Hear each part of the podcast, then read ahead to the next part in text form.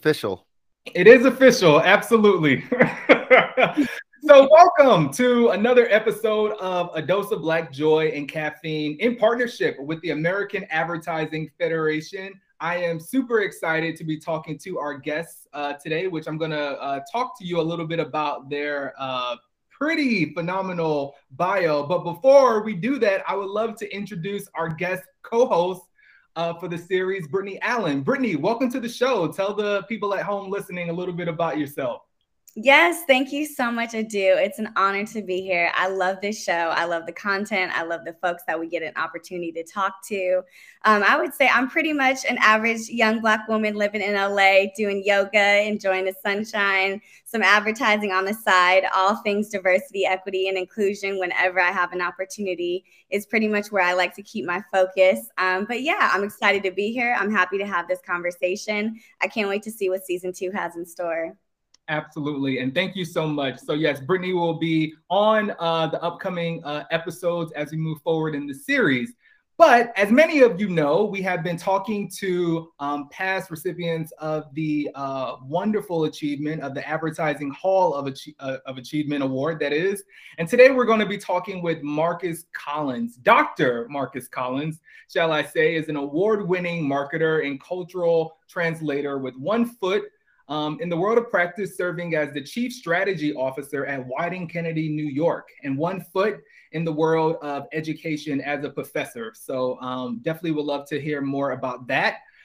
Also, he has a deep understanding of brand strategy, consumer behavior, um, which really has helped him bridge the gap with so many of his different efforts. Um, he currently is also the host of another podcast, which we're going to, um, or shall I say, content series, which we're going to chat about but he's also the recipient of Advertising Ad Age 40 Under 40 Award, along with an inductee of the American Advertising uh, Federation uh, Hall of Fame. Before joining Wieden+Kennedy, he was at um, most of you may know Steve Stoute's uh, agency translation, but over the course of his career, um, he's really developed um, a, keen eye when it comes to strategy and also how we approach it for so many different programs. One that I'm really, really excited about, and hopefully we can dive into, which is uh, Made in America Festival, that uh, many of us uh, rightfully call the Jay Z Festival, but I'm sure we'll dive into that as well. Marcus, welcome to the show. How are you doing? I'm doing amazing. Thanks so much for having me. Super stoked to be here with you guys. Absolutely. And for the people listening at home, is there anything else that you want to kind of touch on in your bio? I mean, I kind of feel like we're going to dive into it um, in the conversation, but we'd love for you to uh, chat about anything I may have missed. Oh, yeah. I mean, you know, I'm a product of Detroit, born and raised, uh, representative for, for, for the city always. And uh, I'm Alex's husband and Georgia and Ivy's father, which I think are the best jobs that I have. Uh, yeah, tell me about it. Family man. So, you know, talking about being a family man and also during a pandemic, I just want to first start off by saying, how are you doing? I'm good, man. I mean, listen, I woke up on this side of the grass, and that mm-hmm. is a blessing. Um, but no, like, you know, it's like the way I think about it and the way it's been sort of discussed in, in my circles that while COVID and the pandemic definitely uh, cost us a lot, we also got a lot too. I, mean, I spent a lot more time with my my children. Um, I got a chance to, you know, to to work at a company that probably normally wouldn't be able to be open to someone working from Michigan as opposed to being in New York at, at Wieden. Uh, you know, I got a chance to to to in, to in, invest myself deeper because of what time I normally be spent on an airplane I was able to be home. So I had more mm-hmm. time to read, more time to to engross myself, particularly in the social sciences, and finish my my dissertation. Like all these things were made possible because of what would normally be a time commitment had been removed from from the equation. So mm-hmm. I gained a lot. I love it. I love it. Well, I'm hoping and I'm excited that our uh, listeners at home will be able to gain um, more from this conversation with uh, Brittany, you, as well as myself. So let's dive into it, shall we? Let's For the it. past couple of episodes, we've been talking about a dose of various different things. We had the opportunity to talk with Dane Scotty about a dose of Black excellence. We talked with Christina J. Powell about a dose of allyship. We talked with Kaval Khan about a dose of um, financial growth and well being. Mm-hmm. And we also talked with Tiffany R. Warren about a dose of empathy. Today, we are talking about a dose of strategy, which I think is uh, a really loaded term and word when it comes to people diving into that career. What kind of drove you to dive into strategy as a career path that you knew was something you were passionate about? You know, it was very serendipitous and it was not planned out. I was an engineer undergrad. I studied materials engineering. I thought polymers were cool until I realized it's probably not the best way to describe polymers. Interesting, yeah, but cool, probably not so much.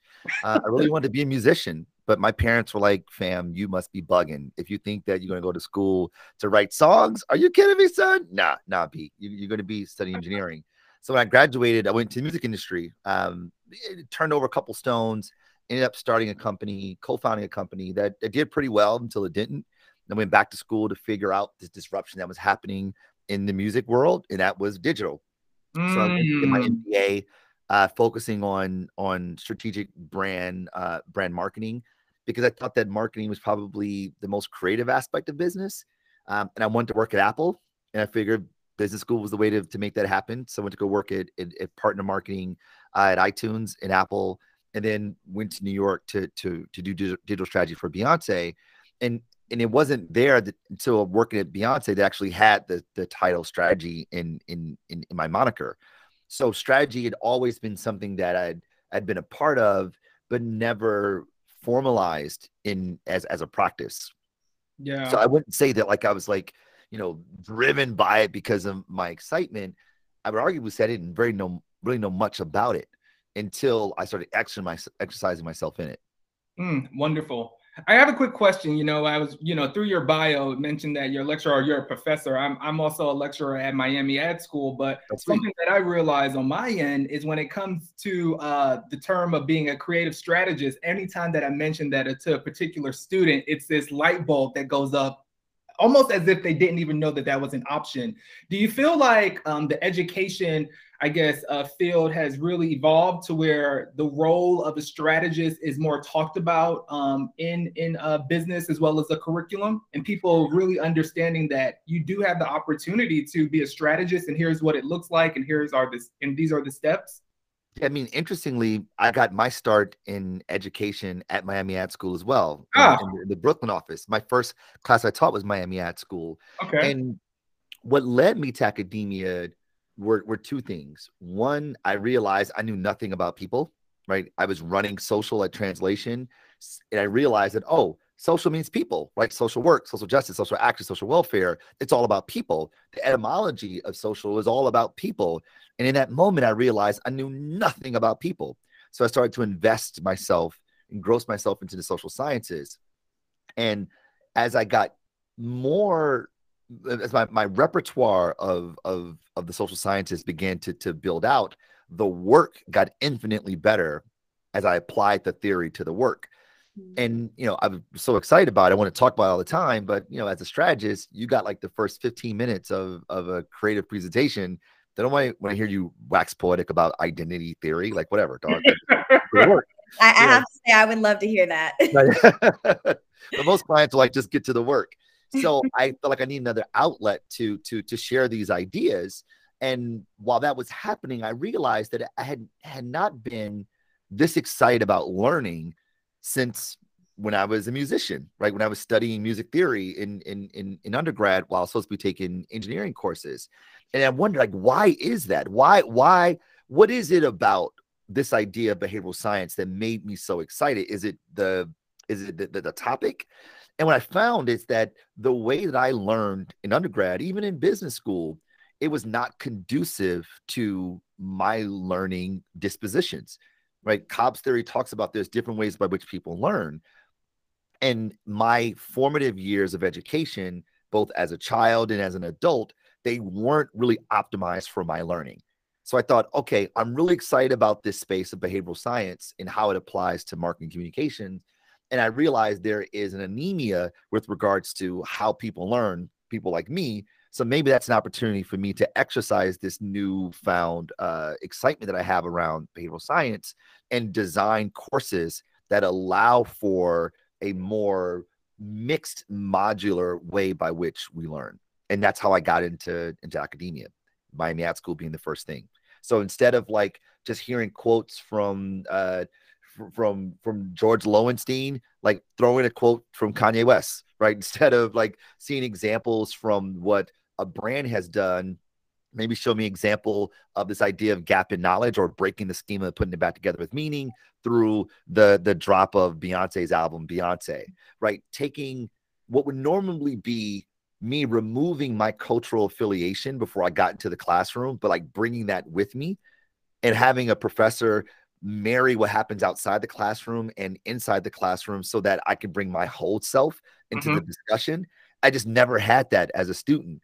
And that's the kind of classrooms that I try to curate for my students, especially those who want to be in marketing communications because it's all mediated through culture. Listen, I'm, I'm going to let Brittany take it over for sure. But I think, you know, if anything, we just want to say we appreciate you as a lecturer, as a professor, anybody that is used to being in the classroom. I, I know the hit that we had to take with everything being virtual. I'm not sure if you all are there in person, you know, in person, but uh, we definitely appreciate you. Uh, Brittany, go ahead. I'm so sorry. Yes, don't be sorry. Don't be sorry. I love a few things that you said, Marcus. Um, specifically that you've mentioned Beyonce twice now.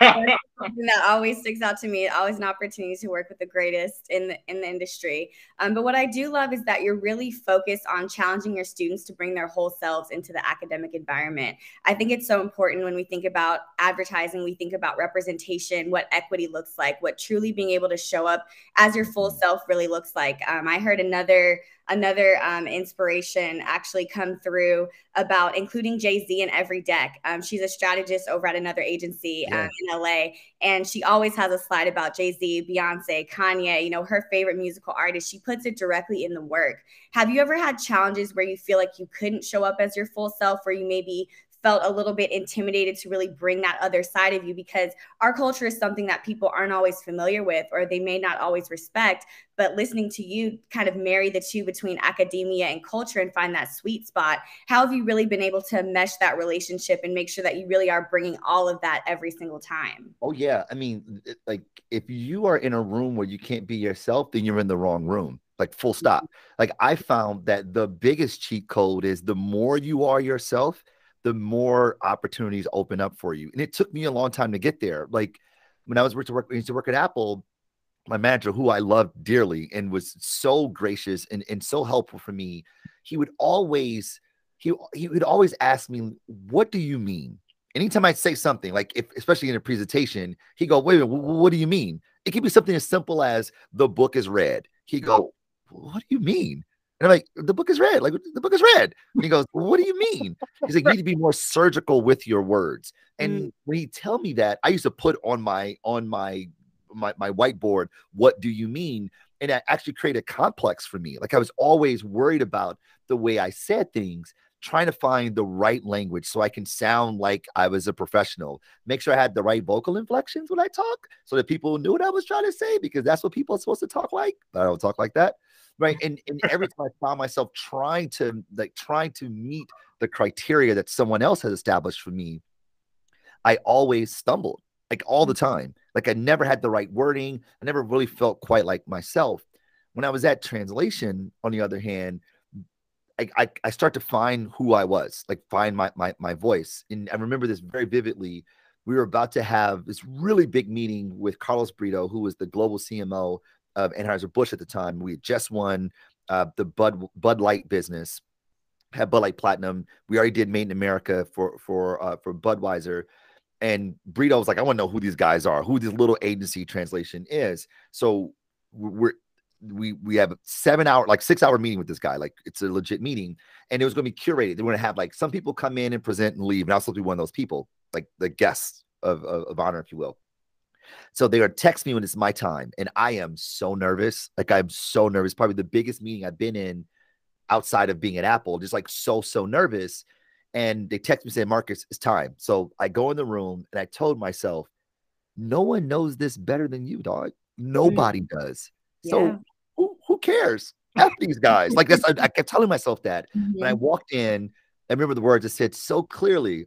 I said, "Hey y'all, my name is Marcus. I'm so excited to be here. And listen, I, I love social and I'm gonna try to keep this at a seven, but it's very likely this is gonna go to a 12. And like they laughed, and I was like, oh, this is all good. And yeah. ever since then, every time I say I give a talk, I always start with, "Hi, I'm Marcus Collins, and I'm so excited to be here because I am."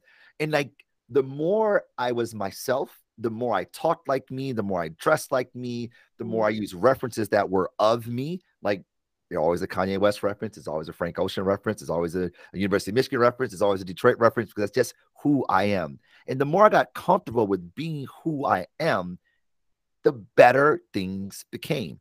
The way I mm-hmm. tell my students is I've spent so much of my life trying to fit in until I was until I was brave enough to stand out. Mm. And the minute that that happened, like my career just began to shift.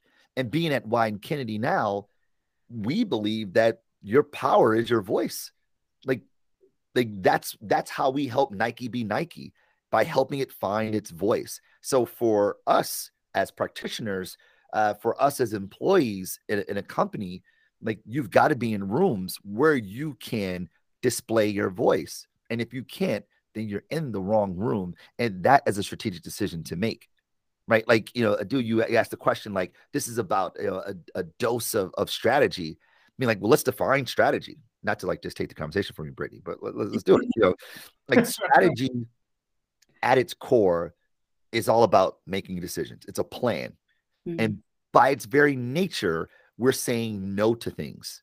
Like Steve Jobs would say, you know, we say no to the thousand things we like to say yes to the one thing that we love. Michael Porter talks about the essence of strategies about saying no. And our job then as strategists is looking at all the options and saying, nope, nope, nope, nope, nope, nope, nope, yes. And we have to, as practitioners, particularly as people of color, Black folk, uh, in this world that we live in, we have to navigate it based upon the decisions that we make that we believe are going to optimize the opportunity uh, ahead of us. And I would argue that the best strategy when it comes to uh, where you show up and how you show up is to be you. You gotta know your voice. Absolutely. That was beautifully said. I think something that really stood out for me is is knowing who you are before you get into the room and being comfortable with that person once you're there and knowing that if you feel tension if you feel a challenge then maybe that's not the right room but not because you've done something wrong or because you didn't show up in the best way but maybe that's just not your crowd and those aren't your people yeah. and having discernment to really understand and identify that is so critical yeah there, there was I, I heard this somewhere and i tell my daughter this my eldest daughter georgia this all the time you know if you um if you go to the gas station to buy a bottle of water, it's about a dollar, roughly, right? Um, if you go to if it's hot outside and you see someone selling water, it's probably two dollars, right? Because it's hot. If you go to the movie theater, like water is like five dollars. If you go to an amusement park, water is like seven dollars. It's all just water. The only difference is that people appreciate what the water can do in different situations. So the question you ask yourself is if no one respects you at the gas station, go to the movie theater. No one respects you in the movie theater, go to the amusement park. You go to the places where people appreciate you. There's no shot at them, right? It's no shot at them. They just, you know, it's just look, even Jesus wasn't accepted when when he came, right? So like you, know, you go to the places where people appreciate you, not where you tolerate it, but where you are appreciated. Yeah. Look, it ain't for everybody. Yeah. Like, that, that's a J line, right? It ain't for everybody. And that's totally fine. It's totally fine. This is about finding the congruence where it makes sense. Yeah, you know, I, I absolutely agree with like Brittany about being in the room for sure. And it, sometimes if when you're in the room, you realize it's not the right room for you, you get out of there.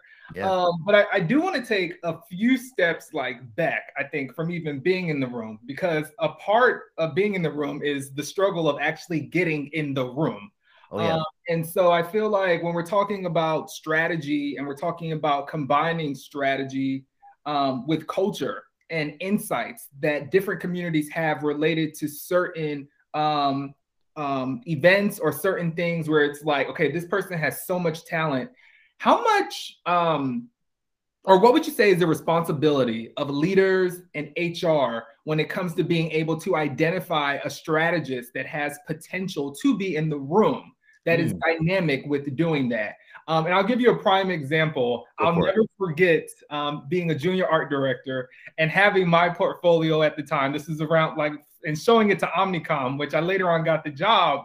But I had literally club flyers in my portfolio, Marcus. Like, I mean, club flyers. We're talking about that's what's up. We're talking like full, like you know, like like Takara, whatever models are on it, like you know. But but I think what what got me, and I always say, I always say, Tyra. I mean, I don't know who was on the flyers, but I always say that if, if it wasn't for the art direction and the design, it went right over my head. But whoever was there realized, okay, he could definitely also somehow create for Pizza Hut. So, what is the responsibility of leaders in HR when it comes to, you know, like I said, taking steps back to that person getting in the room, being able to identify they do have the potential to be a strategist, and ultimately it may require some grooming over time, but they can certainly do it. Yeah, I mean, I would hire you in a second. If I saw that portfolio and they, they show me club flyers, I'm like, yeah, yo, yeah, Marcus. But let's, I mean, let's be real. Like, I, mean, so, so, would, but... let's talk about what that means. Like, so what what essentially means is that you have cultural proximity, great cultural proximity, right? Because like those club flyers, they're always contextualized like who is the best looking model at the time? What's the best looking car? What's the best looking place? Who's the best dj at the time? The proximity to culture for those club flyers are they're, they're so intimate. They're mm-hmm. so nuanced. It says a lot about who you are and your proximity to the culture of interest. And how you're able to express the cultural product through those handbills like it says a lot so now, how should senior executives and hiring managers view that to look a little deeper? So what it means for perspective. So what it means for hiring managers, for executives, the people who are hiring folks, is that they have to be able to understand a cultural expression, right? They have to understand what it takes to do that thing. Mm-hmm. Secondly, at to, to understand potential they're like, you're not hiring people based on what they've done elsewhere. You're hiring them based on what they can do here. Mm-hmm. And we typically look at, oh, they've been at this agency, went to this school, they've done this work, and they probably would do that here. But like sports to tell us that that is not the case all the time. Yeah. Like you could be a monster at, on one team, then go to another team. He's like, yo, what happened to this dude? Right. Dwight Howard was a beast on the Orlando Magics, a beast he goes to LA and it's like, oh man, what, what, what, happened? Like, where's my man? He goes to Houston. It's like, yo, that's not the Dwight Howard that we once knew. Not that his talent decreased. I mean, outside of his natural natural age, but it's just the environment that he was in was not built for him to exercise his highest fidelity possible. So mm-hmm. for for hiring managers, we had to move beyond sort of the institutional signals, i.e., you worked at this agency, you went to this school, um, even looking beyond just the work product to get a sense of how does this person see the world? How do they understand the phenomenon of the social world in which we live in? And what's their proximity to culture? And how might that manifest within the walls here based upon the culture of this building? So when I think about uh, when I think about how we hire people, there's three things to look for in a strategist. The first is curiosity, like just mm-hmm. really, really curious people. Because I know for sure I can't teach that. Like I consider myself a pretty decent uh, uh, uh, teacher, right? A, a pretty decent professor, but like I can't teach curiosity. Like that's something that to me has to be super innate in the person. That like they're not they're they're they're, they're, they're not satisfied with like just one answer. It's like no, no, but why is that? And they're constantly yeah pulling back uh pu- pulling back the, the layers of the onion. The other is what what tiffany talked about is empathy. Like radical radical empathy. And this is about like self-aware perspective taking. This is about seeing the world through other people's eyes realizing that you know we all make meaning differently. We all translate the world differently based upon our cultural subscription. The cultural frames by which we make meaning of the world differs based upon who you are and to what cultural tribes you subscribe to, right? That's why for some, um, a cow is dinner. For others, it's a sacred deity. And for others, it's leather. Or for some, a rug is decor. For others, it's a place of worship. And for some, it's a souvenir, right? It's all the same thing, but it means different things based upon how you translate it. Yeah. So understanding, so for for me, if a candidate is curious and is like empathic, like they're very empathetic, like they're they can see the world through other people's lenses, like, oh, oh, oh, come get close. And then there's the third thing, and it's having some understanding of theory. Yeah, definitely. Thank you. Theory. I mean, like theory, theory is the best description of how the world operates.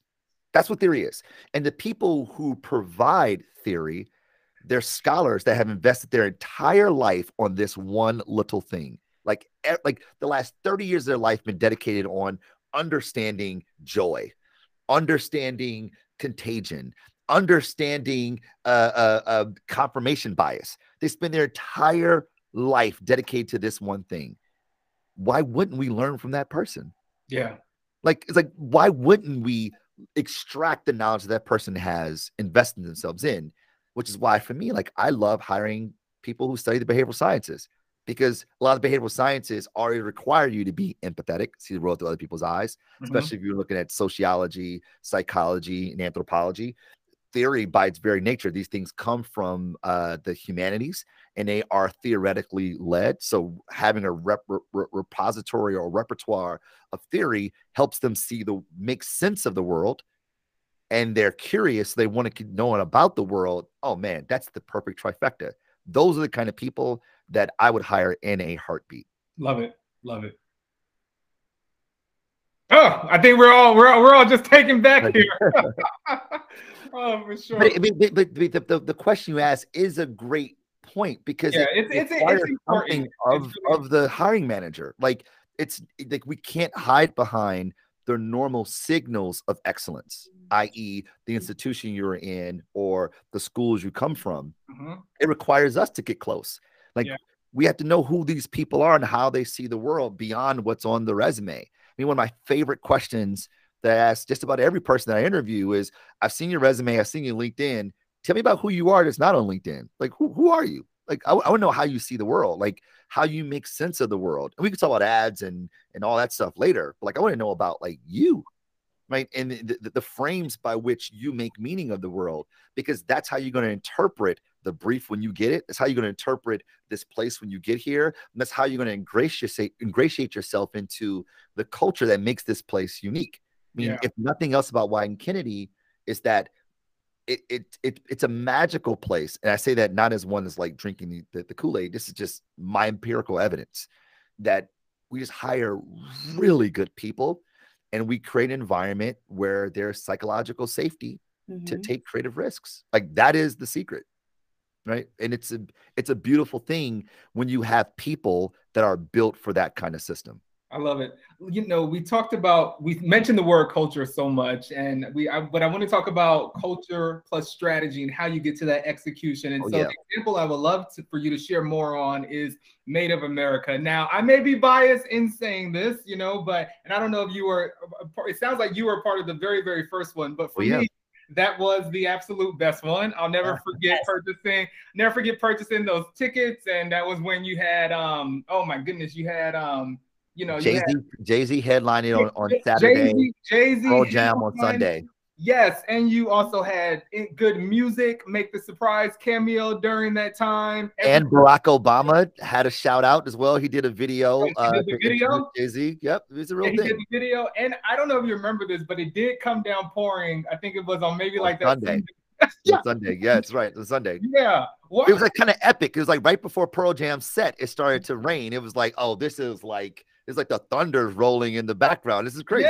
Yeah, yeah, absolutely. I think you know. I mean, it was amazing. You know, you had Jill Scott performing, Tyler the Creator, well before you know he was Grammy Award winning, and I kind of think D'Angelo, that it was D'Angelo. It was absolutely phenomenal. But yeah. walk us through that as the execution because I kind of sure. feel like that is the perfect combination of sure. strategy plus culture equals this. All right, so let let so uh, um so yes, I was I was a part of the launch, um, one of the co-creators of Made in America, um, which is one of my favorite campaigns that that, that I've worked on, uh, back in 2012. Mm-hmm. So let's pull let's pull back a little bit and let's start with strategy and culture. So we define strategy, right? Strategy is decision making, and its essence is all about saying no to things. Mm-hmm. And like the metaphor I use for strategy is always this. I mean, any of my students hear this, they're be like, "Oh my goodness, not this again." You know, when it comes to strategy, like the strategy is sort of like it's like fishing, where you go in a big body of water and you can put your pole anywhere. Like it's a huge body of water. It's Lake Michigan. Where do you put your pole? Well, a strategist would say, well, based on the ecology mm-hmm. of the water, the kind of fish that swim here, the time of year, the time of day, we should go right here, put your pole right here, you'll catch the most fish. Now, there are other places you can put your poll, but we're saying no to those things and say yes to here, saying this is the best opportunity, right? Like that's kind of what strategy is all about. So let's talk about culture. Now, culture is one of those words that we often use but seldom understand, unfortunately. You ask 20 people to define culture, you'll get 50 different answers. Because mm-hmm. culture is a really hard thing to define. A, because because of how colloquial we use it, we use it all the time as we refer to like celebrities and things that happen in media. The irony is that culture is the everyday. Like some uh, uh, some refer to culture as the program for everyday living, right? It's the it's the code that informs how we behave on day-to-day basis and it's so it is so ingrained in what we do on our day, everyday basis it's like describing water to a fish it's like how do you describe that because it's just my my life you start looking at this from like a, a foundational perspective a construct if you will. Uh, Emile Durkheim is one of the founding fathers of sociology defines culture as a system of beliefs norms and symbols that demarcate who people are and what people in their group are ought to do what's expected of people in in their group right? And they consist of the beliefs that we hold this like the way we see the world and the stories we tell ourselves about the world the artifacts that we don and what what we wear and what it means the behaviors that are normative that have meaning symbolic and the language that we use the alchemy of our beliefs behaviors artifacts and language they make up our our, our culture right um and the idea then is when we talk about culture, what we really mean is this system of systems that inform how we see the world. Like later in you know more contemporary uh, cultural studies, a gentleman by the name of Raymond Williams would say that culture is the realized signifying system. And since I'm not as smart as Raymond Williams, I say culture is the realized meaning making system. Culture is the way by which we make meaning right? Mm. The way we translate the world depends on your cultural subscription, right? So if you are if you are a uh, if you are part of the QAnon subculture, you look at January 6th and say this was a peaceful protest. We are you talking about. We are you talking about. Right. If you are a liberal, you go, these were rioters. What is going on here? We look at the exact same thing, but see totally different things, right? Cow with leather, it's a it's a deity or or it's dinner, right? So culture is the the the mechanism by which we mediate what we see in the phenomenal social world and what it means, how we translate it. Mm-hmm. So, when we talk about culture and strategy, we're making decisions about what a brand should do, how it should show up, how it communicates, its posture, its kinetics, based upon the meaning frames of the people that we're targeting mm. based upon the way by which the people that we want to get to adopt behavior, which is the core mm-hmm. function of marketing, the way by which when people adopt behavior, how do they make meaning based upon their cultural frames, right? Yeah. So that is the relationship between culture and strategy. Now, how does that apply to to Budweiser Made in America, which is your earlier question? So, at the time, Budweiser came to us and said, "Hey, we've been we've been trying to get millennials big saying big air quotes with big eye rolls, by the way. Millennials, young adults. Trust me, we're, we're going through that right now with the Gen, with, uh, Gen Z. So it's it's, all, it's yo, the fact like demographics is such a blunt, a blunt, irresponsible instrument that we use to describe people, and the fact that we still use it is is actually sad. Mm-hmm. I would mm-hmm. say it's laughable if it weren't just sad yeah. because our demography doesn't describe who we are. Like, like I'm I'm 42 years old. I'm black. I'm born and raised in Detroit. Holla. Went to public schools my entire life. If a marketer saw that on a brief, they go, "Oh, he must walk like this, talk like this, hang out with those people, yeah. do those things because that's just what those kind of people do." Yeah. Like, and, and it sounds terribly racist to say it out loud, but that's what we do. We say millennials or or young adults or or or moms, right? Or it's like like all women love to shop, or nah, that's not true. Or all women are dogs. Like no, your boyfriend's a dog, right? Like these things are not universal truths around who people are. They don't define who people are. However, our cultural subscription does. Mm-hmm. Because we use our culture to communicate our identity, to express our identity. Got so, it. So back to Budweiser. So yeah. Budweiser said, we're trying to get to these millennials, right? These young adults. We've been trying. I think the stat was like one, only one in three people had even tasted a Budweiser, right? In this, in this, in this, this demography they were going. My first, my first time was at that festival. yeah, see, it didn't work. It didn't work. It didn't work. So that that's what we're dealing with. Like, not a lot of young adults, millennials, had tasted a Budweiser. Problematic. When you think about an aging and their aging uh, consumer base, and they said, listen, we've been spending a lot of money on like music as a vehicle, as a cultural vehicle to ingratiate ourselves to these people, right? To, to, to, to, to have some more connection with these people.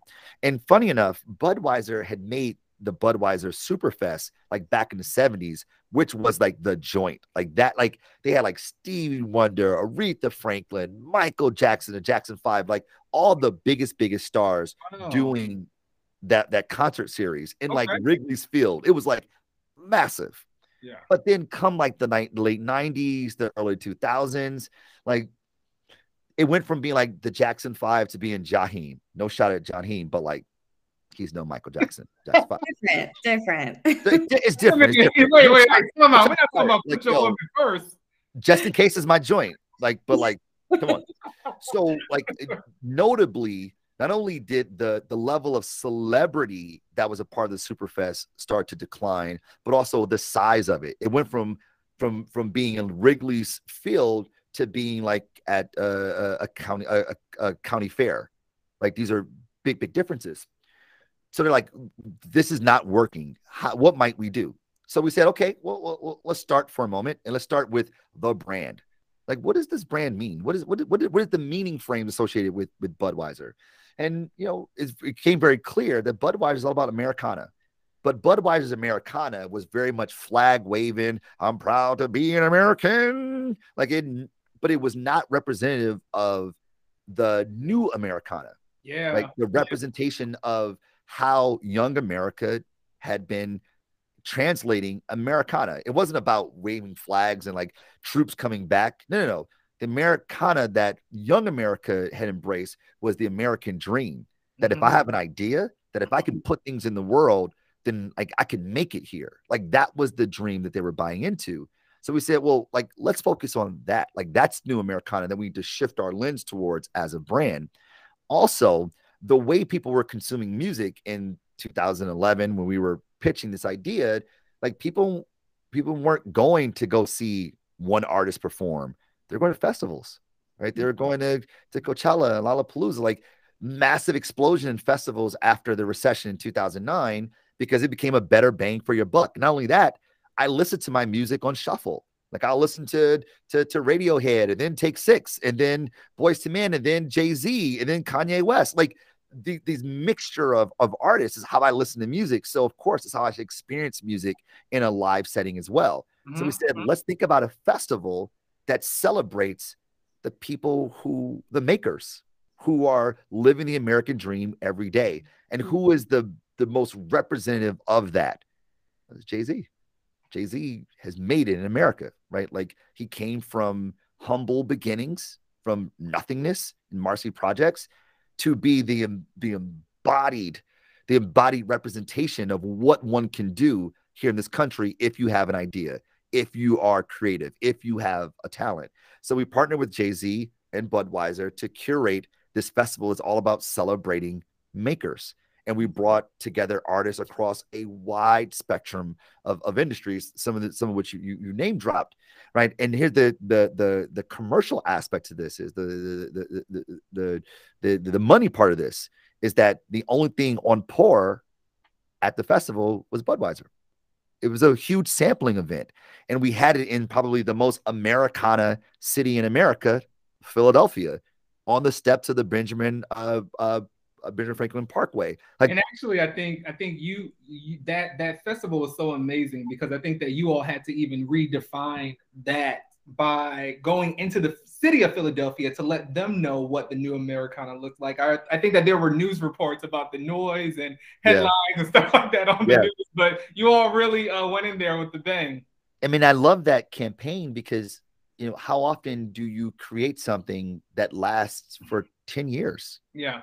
I mean, this is going to be the this year will be the ninth iteration of of Made in America because we took one year off because of, of COVID. Not we, I don't work for the brand anymore, but like that property still lives on, and it's counted among the the, the summer festivals: Coachella, Lollapalooza, Bonnaroo, Made in America. Like like to be able to make an impact on culture, and I go back to the idea of culture. This is cultural product.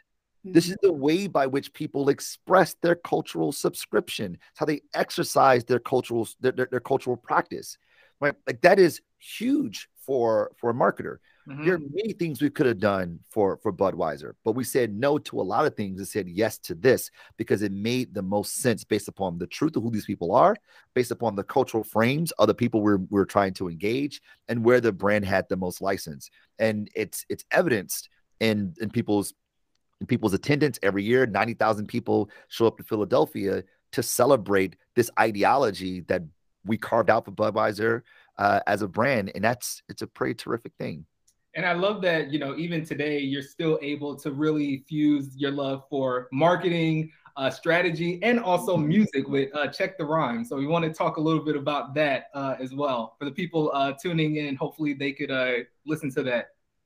Yeah, so check the rhyme uh, was something I stumbled across during my my dissertation. So I, I, I got my doctorate at Temple University at the business school there, and I was trying to decide what I was going to study. I mean, like if anybody's anybody going through a, a, a doctoral program, it's a it is not for the faint of heart. Like it, you'd be a bit of a masochist to to to experience this.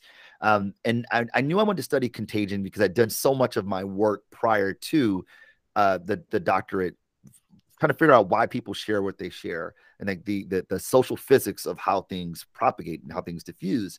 So I knew I wanted to study uh, um, contagion, but I wasn't sure the context in which I wanted to study it. So I'm like looking at a lot of stuff, reading a lot of things, and I was like, you know what? Like every time I look at things about like marketing and, and, and consumption and diffusion, no one talks about hip hop. And it's like, yo, wait a minute.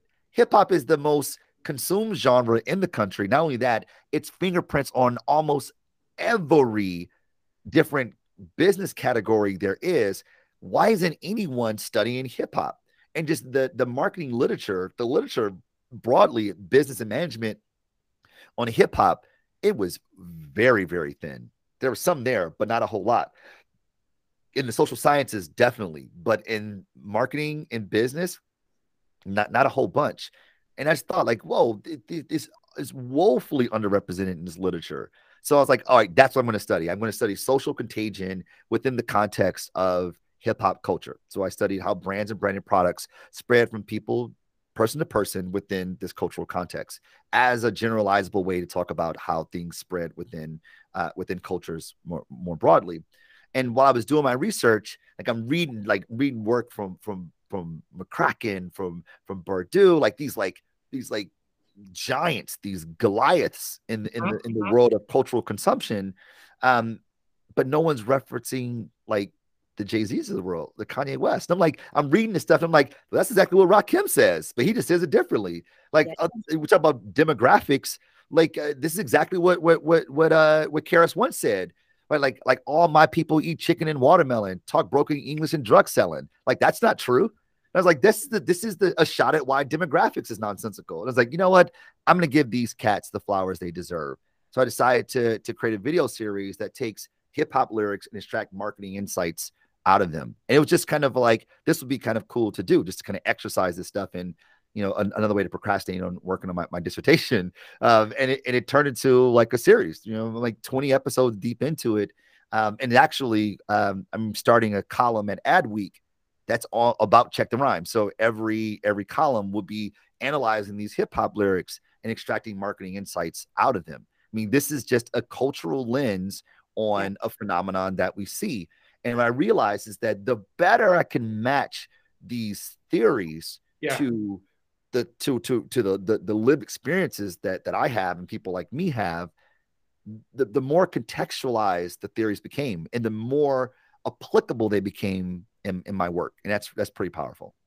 Absolutely. What you're doing is incredible. I love Check the Rhyme. I love that it's becoming now a column because for so long we haven't gotten the respect and the due diligence in the craft of what we do. I think when you're able to take lyrics from Jay Z, when you're able to take lyrics from Rakim and put it in the context of this is why it matters in the world, people automatically understand the world in a different way and they right. understand what cultural capital is. It allows us to speak the same language in a brand new way. Um, speaking of that, I'd love for you to actually break down the social currency um, of Summertime by Will Smith and DJ Jazzy Jeff. That's a classic. Yeah, it's a classic. It's classic. you know, so, so, so, I mean, that's a classic record. I, mean, I remember this from, from my childhood. You know, Will Smith says, uh, uh, uh, just fronting all day maxing, car, sitting in your car, they spend all day waxing, lean to the side, but you don't speed through uh, two miles an hour, so everybody, everybody sees you. Sees you. this is a way of expressing our, our, our, our it's a way of projecting our identity, right? Mm-hmm. This is a way of gaining social currency. As people see you, they go, "Okay, Marcus, I see you, fam." And the idea of doing it, while we may look at that and say, "Oh man, this guy is just like this, this guy is narcissistic. This guy is just trying to. This guy is is is, is trying to uh, um, to just clout chase." It's like, no, that is like a, a, a very superficial way to look at this what's really happening when we signal our identity is a way by which we gain social currency. Is people go, oh, I think differently of Marcus. I think more highly of Marcus, or there's some congruence to how I thought about Marcus.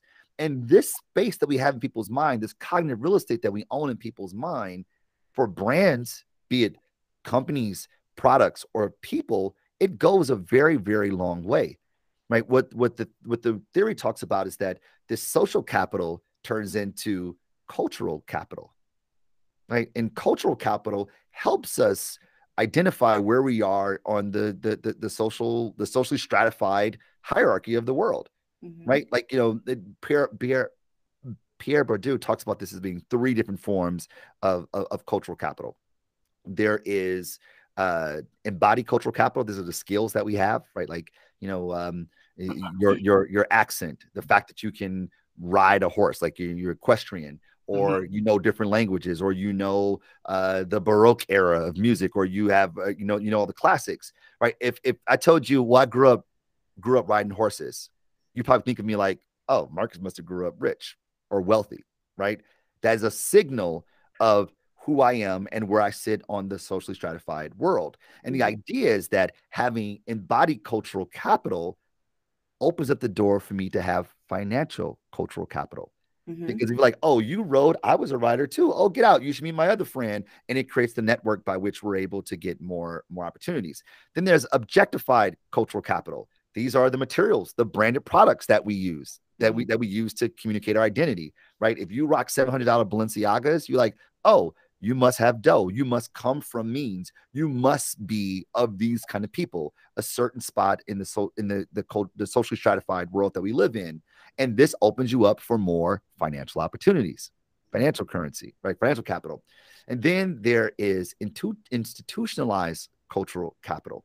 And this essentially is like where we go to school, the company you work for, the organizations you join, fraternities, sororities, right? If you grew up a, a Jack and Jill kid, you go, oh, okay, uh, go mob. If you grew if you grew up a Jack and Jill a Jack and Jill kid, you go, oh, okay, you must be X, Y, and Z. These things help us establish networks that enable unlock more financial capital opportunities right so the idea of getting social capital which turns into cultural capital that turns into eh, or social currency that turns into cultural currency that establishes cultural capital for us, like this isn't just about flexing. Mm-hmm. This is about providing opportunities for us to ascend the social hierarchy um, and potentially like feed our families. Like this is this, this isn't this isn't just stunting for the sake of stunting. Definitely. This is about opening more opportunities for ourselves. Right? I think about that with the most recent Super Bowl performance and how, for the first time, we were actually seeing rap and hip hop live in full effect. You know, we typically think of traditional programming for the Super Bowl as family friendly. It doesn't really push boundaries, but it's something that the masses can really enjoy. But I feel like this weekend was a time to be Black. It was a time yeah. to have that social currency, that capital culture um, I'm sorry, the culture capital that you referenced. Um, how did you how did you really process that level of performance? Because it wasn't just one act; it was a lot of people doing a lot of classic songs that you almost had to be from that time to really understand. And especially being in LA, it felt like what a time to rep my city, right? That's you right. see Snoop in his bandana but elevated outfit. Yeah, that's right. Piano live. That's right. you got to see Mary in her boots doing what Mary always does. And what I loved about that performance. Kendrick Lamar in a three-piece suit. I mean, that's right. Yeah. We saw 50 Cent hanging upside down. Shout out to his first premiere video. Um, there were there were nuggets that you knew if you knew. That's right? right. But that's what culture is all about. It's about the codes knowing yeah. the codes, right? Like you 100%. Like watching the Super Bowl halftime, I mean, it was like so hip hop. It was so black. Like I just felt like, man, I, I just felt like it was for me. And this is what culture does. And when brands tap into culture, that is, they create not advertising, but cultural product, mm-hmm. people feel like, oh man, it's for me. I mean, so much so that my my dissertation chair sent me a text was like i'm smiling ear to ear right now because this is exactly everything that your dissertation was all about. Like exactly. Like to your point like snoop wearing you know a, an elevated bandana i love the way you put that. So like snoop said it this way i keep a blue flag hanging on my backside only on my left side because yeah that's the crip side right? And the idea there is like if you don't know what a blue bandana means that you wear in the back of your jeans you go oh he's just super color coordinated right? You got to know it. You got to know it. You got to know the, you got to know the, the, the, the hidden meaning, right? Uh, know, know the codes. And those who understand it, they go, oh man, you talking, you talking to my heart.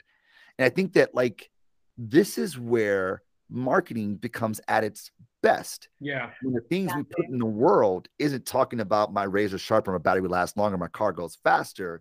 Instead, people see it and go, oh man, that's so me and they use it to communicate their identity and to find people who are just like themselves. Because this is what we do. Like we hit our friends up, go like, dude, he just murdered that joint, right? I know, I know, I know, right? I know. Brings us closer together. And you we, know, Aristotle would say, are social animals by nature. So we're just trying to find ways to connect. Yeah, I mean, listen, this I I I feel like we need a part two with Marcus, absolutely, because this has been absolutely phenomenal. I think that by now, if you have not realized why um, he is in the Advertising Hall of Achievement, um, listen to the episode again because there are so many gems that you may have missed. But I'm sure well on your way to the um, Advertising Hall of Fame. But as you continue to make your way there, take us back to that night of the Advertising Hall of Achievement and just kind of what you remember from that night. I mean, we talked about so much in your career from you being a strategist, from early on knowing that you wanted to do strategy, teaching. Uh, what did that what did that uh, that night or that moment really uh, kind of mean to you? No, it was the most humbling thing that I, I think I've experienced. Um, because I've never I never felt like I mean, I've always felt like a tourist in this industry. I mean, I still very much do. You know, like I was an engineer turned songwriter turned marketer. And a lot of people who are successful in this industry, a lot of times they've been here, they they wanted to be here, right? Like Brittany studied mm-hmm. marketing and, and advertising, like she wanted to be here, right? And those people are like, yo, I'm dedicated to this thing, I'm I'm grinding it out. And me, I've never was that. So I come to this place later on in my career, so I don't have like the legacy of coworkers from other agencies I've worked at. Like I don't have that coming here. So I, have always felt like someone like a fish out of water, like I necessarily didn't belong. Um, and then and now having one foot in academia as a professor at University of Michigan Ross School of Business, right? I don't feel like I belong here either because I didn't go the traditional route of academia. I did practice first and then, you know, found my way here much later in my career. So as an academic, never really felt like I belong as a practitioner, as an advertiser, I never feel like I belong either. But when I when I was inducted to the Advertising Hall of Achievement, I felt like I was among a cohort of people who were like, "No, man, you you belong here. Like you're you're one of us." And I mm-hmm. just it it, it created a sense created a sense of solidarity that I never really felt. And you know, there's confirmation that comes from it, of, of, of course, because what an honor one, one can achieve in their life, right? So all those things, those boxes were checked. But the humbling part for me was that this wasn't about me. Like, wow, yes, there I was getting honored with like seven other amazing, amazing, amazing, talented people who I love dearly, right? This was the alchemy of the people who invested in me, the mm-hmm. people who saw something in me when my version of my portfolio was uh was song was, was, was songs while yours were uh were, were party flyers like when like people took a risk on me. Like when i worked at apple that was my first job where i didn't work for myself as an adult. Like matt fisher and ed swajnajar were like all right we're gonna give this guy a shot. Like working for beyonce there was no reason in the world i should be running digital strategy for beyonce. Hmm. But matthew knowles said yeah i'm gonna give this guy a shot. My first foray into advertising at Big Fuel, Avi Savar was like, yo, I'm gonna give this guy a shot. I went to translation to start an agency inside of an agency. Never done anything like that before in my life. I've only been working in the ad world for less than a year. But Stoute said, I'm gonna give this guy a shot. And now being at Wieden Kennedy is my first time being a, a chief strategy officer, right? Uh, but these guys are like, yo, we're gonna give you a shot. And I think that I feel much more licensed to do that here at Wieden, particularly because the American Advertising Federation said, "Oh, dude, this isn't. No one's taking a risk on you. This isn't a calculated risk. Like B, you belong here." And that level of I can't even call it credence. That like, like feel like I was seen. That people saw the like the disparate things that didn't look they look crazy on paper. Like this guy's been all over the place. Like what is this guy really all about? that someone saw it and said, "Oh yeah, man, this this is this is worth it. This is worthy of it." It was just the most humbling thing that, that, I, that I experienced, realizing that it wasn't me, it was God, obviously, who opened those doors. Um, but then it was the people that are put in my life that saw something in me that other people didn't see, and clients that trusted me to say, "All right, let's give it a shot," so I could put things in the world that other people would go, "What are you doing? No way we're going to do that." well, listen, we will be looking forward to the other things that you put into the world that are still odd, but definitely successful, including Check the Rhyme. We will stay tuned. Uh, congratulations on that. Thank you so much. This is the end of a dose of Black Joy and Caffeine. I would love to once again thank Marcus Collins for joining us, uh, as well as the American Advertising Federation for partnering with us for season two. And of course, my guest co host for the season, Brittany Allen, which you will hear from Brittany on the upcoming episodes. As always, stay safe, drink water, and until next time, please make sure that you enjoy a dose of Black Joy. Amen. Amen. Love it. Thank mm-hmm.